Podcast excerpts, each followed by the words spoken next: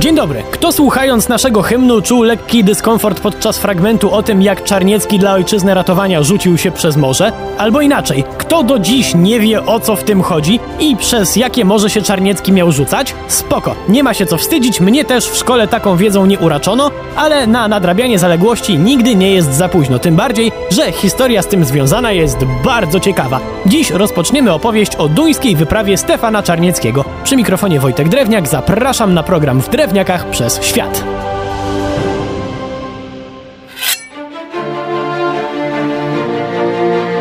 O co z tym chodzi? Spokojnie, spokojnie. Jak w każdej dobrej fabule musimy sobie zacząć od zawiązania akcji. A akcja to nie lada, bo chodzi o szwedzki potop. Konkretnie to o ten moment, jak nasi przestali się cofać i przeszli do bohaterskiego kontrataku.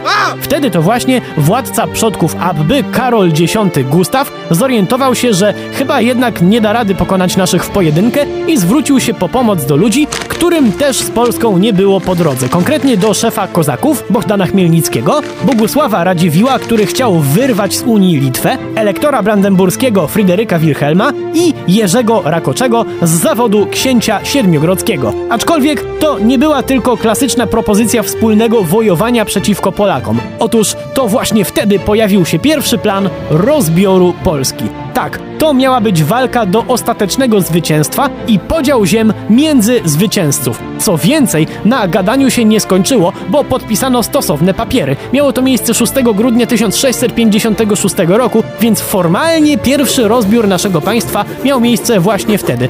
Ale formalnościom do praktyki na szczęście często jest daleko. Tak właśnie było w tym przypadku. Bo czasem w historii jest tak, że pomagają sojusznicy i tak było w tym przypadku. Po naszej stronie stanęła Dania i Austria. Oczywiście jedni i drudzy mieli w tym swój interes, ale nie zmienia to faktu, że nagle szanse się niespodziewanie wyrównały i szwedzki władca miał spory problem.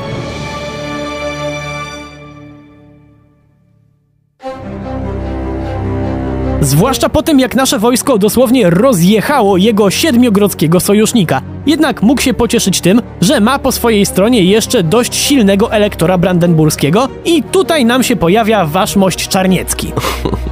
Był rok 1657. Nasz król Jan Kazimierz starał się dyplomatycznie porozumieć z Brandenburczykiem, czy by może nie przeszedł na naszą stronę, a tymczasem jego wojsko pod dowództwem Czarnieckiego z Wielkopolski ruszyło na Pomorze Zachodnie. Czemu? Pozornie odpowiedź wydawała się prosta. Okolice Szczecina były wtedy pod szwedzkim panowaniem i wszyscy podejrzewali, że Czarniecki właśnie tam uderzy. Tak zresztą było, ale tylko po części. No właśnie, tylko część wojska ruszyła na tereny obstawione przez wojska Karola Gustawa i swoją drogą sprała je nieźle, aczkolwiek wcale nie mało wojska wysłał na bardzo nieodległe tereny brandenburskie, ale zaraz, zaraz. Czy w tym momencie nasz władca nie próbował się z tamtejszym elektorem ułożyć? Czy nie powinno się go w takim razie zostawić w spokoju jako potencjalnego sojusznika? Aż ciężko uwierzyć, że Czarniecki nie wiedział o tym wszystkim. To też najrozsądniejszym tłumaczeniem, biorąc pod uwagę jego osobliwy charakter, jest chyba stwierdzenie, że postanowił zachować się jak dorosły mężczyzna i udawać, że on nic o tym nie wie.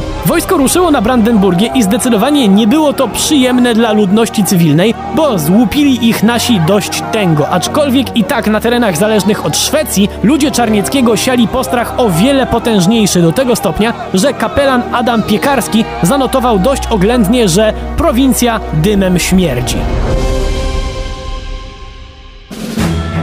Akcje wojsk Czarnieckiego przyniosły efekt w postaci znaczącego przyspieszenia decyzji elektora brandenburskiego. Fryderyk Wilhelm zdecydował się zmienić strony i szwedzki władca miał kolejny powód do zmartwień, jednak to nie był typ człowieka, który poprzestaje na załamywaniu rąk. Karol Gustaw potrafił bardzo destrukcyjnie ukierunkować swój gniew i zaatakował jednego z naszych sojuszników, do którego miał bardzo blisko. Tak jest, Danię. Powiedzmy to prosto, nie była to długa i męcząca kampania dla szwedzkiego wojska, przed którym cała Europa trzęsła wtedy portkami. Duńczycy zostali wręcz zmiażdżeni i ich król Fryderyk III musiał w 1658 roku w Roskilde podpisać nawet nie pokój, a kapitulację. Zgodnie z nią Duńczycy nie tylko oddawali część swoich ziem, ale też obiecali nie przepuszczać żadnych wojennych okrętów przez swoje cieśniny. Ciężkie warunki, tak, ale najwyraźniej samym Szwedom szybko się znudziły. Karol Gustaw stwierdził, że sam złamie narzucone przez siebie warunki, bo może ugrać jeszcze więcej. Zaczął się kolejny atak na Danię i to był błąd, panie Karolu, bo tym razem na pomoc ruszyła sprzymierzona ekipa składająca się z sił holenderskich, austriackich i polskich, którymi dowodził owszem Czarniecki, który popisał się już przy okazji wypadu na Pomorze Zachodnie. Właśnie ta wyprawa do Danii była owym rzuceniem się przez morze, o którym wspomina hymn. Tylko zaraz, jak to wpłynęło na również wspomniane w hymnie ojczyzny ratowanie? Co się działo w czasie tej wyprawy? To już opowieść na nasze kolejne spotkanie. Przy mikrofonie był Wojtek Drewniak. Do usłyszenia.